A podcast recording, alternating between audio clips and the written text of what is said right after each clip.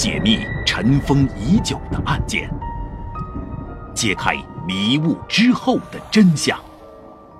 欢迎收听《尘封的真相》，解密尘封已久的案件，揭开迷雾之后的真相。欢迎收听《尘封的真相》，我是彼岸。今天要为你讲的故事是关于一位女性。她时年不到三十岁，本职是一名自由记者，同时呢，他还被称为日本反性侵运动第一人。他记录了自身遭遇、揭露文化问题的书和纪录片，在全球范围内广泛流传，引发了轰动，甚至直接影响了日本修改刑法。他的名字叫伊藤诗织。二零一九年十二月十八号，伊藤诗织胜诉的消息挂上了新浪微博的热搜。伊藤诗织，这是一个日本名字，可能很多朋友都没听过，也不了解她的遭遇。这个新闻当中的伊藤诗织，是一名日本女性，她的职业是记者。在二零一五年，她不幸被工作当中的前辈山口敬之性侵。在经历了这一创伤带来的巨大痛苦之后，勇敢的伊藤诗织决定奋起反抗。他没有选择沉默或者是遮掩，而是主动站出来，状告性侵自己的犯人，力图通过法律的手段为自己讨回一个公道。他也是日本第一个主动公开自己姓名和长相、实名提出指控的性侵受害者。由于山口敬之的势力强大，日本的社会文化氛围保守等诸多的原因，师之的抗争和维权道路阻碍重重。如今，漫长而又艰辛的四年过去了，伊藤诗织终于宣告胜诉。十二月十八号，《朝日新闻》报道。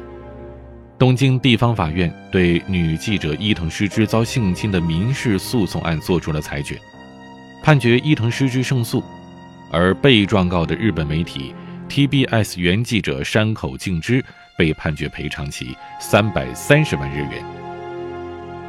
同时呢，山口敬之对伊藤诗织侵犯名誉权的控告也遭到了驳回。这是一次来之不易的胜利。在被宣告了胜诉之后。伊藤诗织拿出了他专门为这天准备的手幅，在法院门口展开。手幅上面写着大大的两个字“胜诉”。他的身旁围满了拍照的记者，脸上挂着欣慰的笑容。面对记者的采访，诗织再也没有办法抑制激动的情绪。他哽咽着告诉记者说：“真的，等太久了。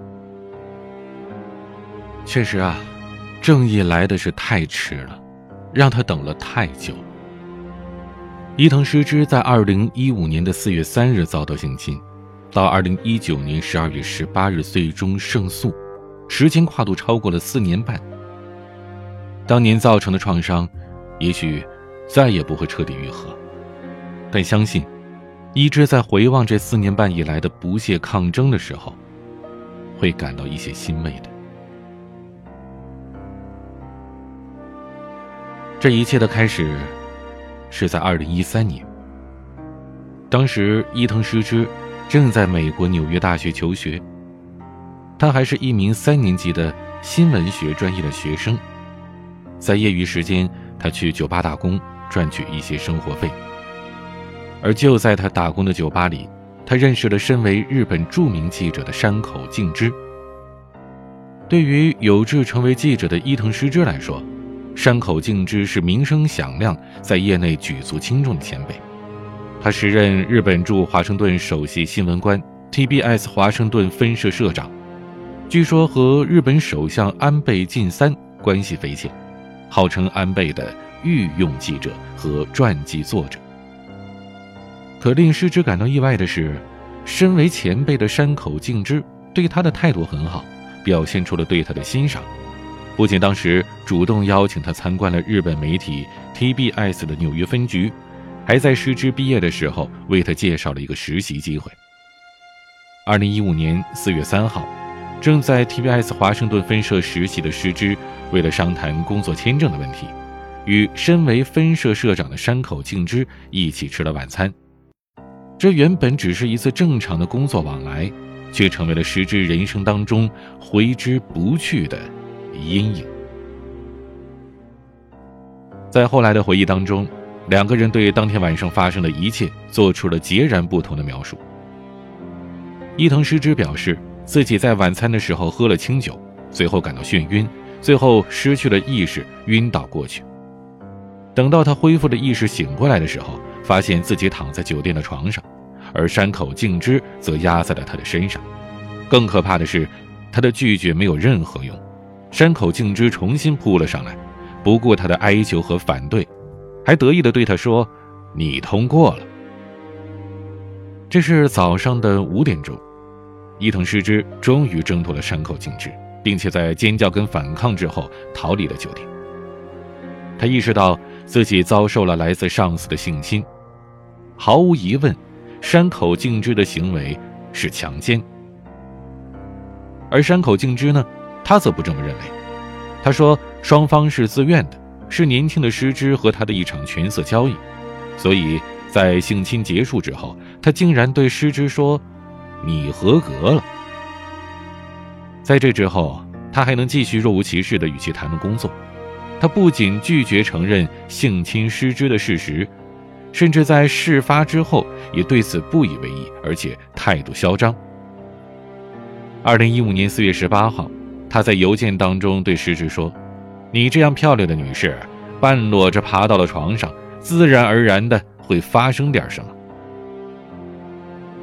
在得知师之诉讼他的时候，他反问道：“你说我是强奸你，这是什么意思啊？我绝对不会承认的。如果你想走法律途径，请自便，你毫无胜算。”我们很难想象。一个人在侵害了他人之后，为什么还能这样毫无惧色的大放厥词？也许对山口敬之来说，权力和社会地位给了他拒不认罪的底气。而同时，日本在这方面糟糕的社会文化氛围，也在无形当中助长了压迫者的气焰。在伊藤诗织勇敢地站出来。公开指控山口敬之性侵之后，这种有毒的社会文化氛围更加被体现的是淋漓尽致。可以说，维权路上这当中的艰辛，只有师之他自己感受的是最为深刻。在这抗争的四年多当中啊，他作为受害者，首先要和自己的巨大痛苦和负面情绪做对抗。当他选择了公开实名指认犯人之后，又承受了来自社会各界的指责与污蔑，甚至连正常生活都受到了影响。在遭受到山口的侵犯之后，伊藤诗织决定去警局报案。刚刚经历过一次性侵的他，或许在选择报案之前也进行了激烈的心理斗争。总之呢。事情的发展跟他想象的并不一样，因为他报警的时候态度比较冷静，没有惊慌失措和哭泣。第一次接到报警的警察甚至不相信他说的话。到了警察局，受理他报案的是三个男警察，一个女性都没有。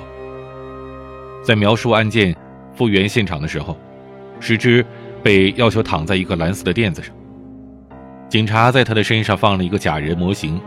一边不断的变换着假人的位置，一边拍照，期间呢，还不断的向他确认，是不是这样？是这样吗？是这个姿势吗？而对于刚刚遭受过性侵的受害者来说，这样的方式显得是冷酷而又缺乏关怀。失之感到了沮丧，又觉得非常屈辱。报警的过程，就像是。再一次遭受了侵犯。虽然伊藤诗织勇敢地选择了报警检查，很多重要的证据还是流失了，警察也没有办法判断山口敬之当天晚上是否在诗织的酒里给他下药了。不过呢，诗织的内衣上仍然能够检测出山口敬之的 DNA，这是比较有利的一项证据。在失之报案两个月之后。警方凭着事发宾馆的监控录像、证人出租车司机的证词，以及在失之衣物上提取的 DNA，对山口敬之签发了一张拘留的逮捕令。然而呢，逮捕工作进行的并不顺利。就在警方准备逮捕山口敬之的当天，上级突然叫停了逮捕行动。不仅如此，之前所有参与调查这个案件的工作人员都被调离了。案子由一批新警官接手，调查也不得不重新开展，而这次终止长达一年。在这漫长的一年当中，石之等待着警方的调查结果，可是他什么都没得到。二零一六年的七月二十二号，东京地方检察厅针对这起案件做出了。证据不充分，不予起诉的裁决。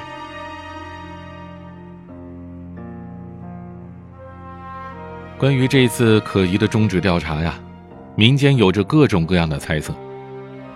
被指控的强奸犯山口敬之，他的社会地位以及声望都是非常的高的，和日本首相安倍晋三也是关系匪浅，甚至被称作安倍的御用记者。《纽约时报》等媒体也指出，山口敬之在日本新闻界甚至政界的深厚关系，都可能是造成这种局面的原因之一。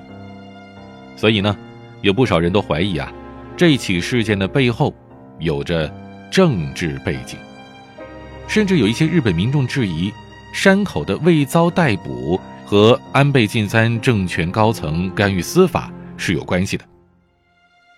而这个怀疑呢？咱们不能说是毫无根据的。在伊藤诗织作为受害者申诉无门的这一年，山口敬之可以说是事业有成、志得意满。这一年里，山口敬之为安倍晋三编写的传记出版，他不仅没有受到性侵案的半点影响，而且呢，还频繁的在各大电视节目上露面。面对镜头，他表示，伊藤诗织只不过是在编造故事。而在伊藤诗织的上诉被检察院驳回的时候，这山口敬之公然是在电视节目当中跟他的朋友打开了香槟庆贺，号称是庆祝山口先生的重生。那关于这起案件，我们在下一期节目当中。继续为您梳理。欢迎收听《尘封的真相》。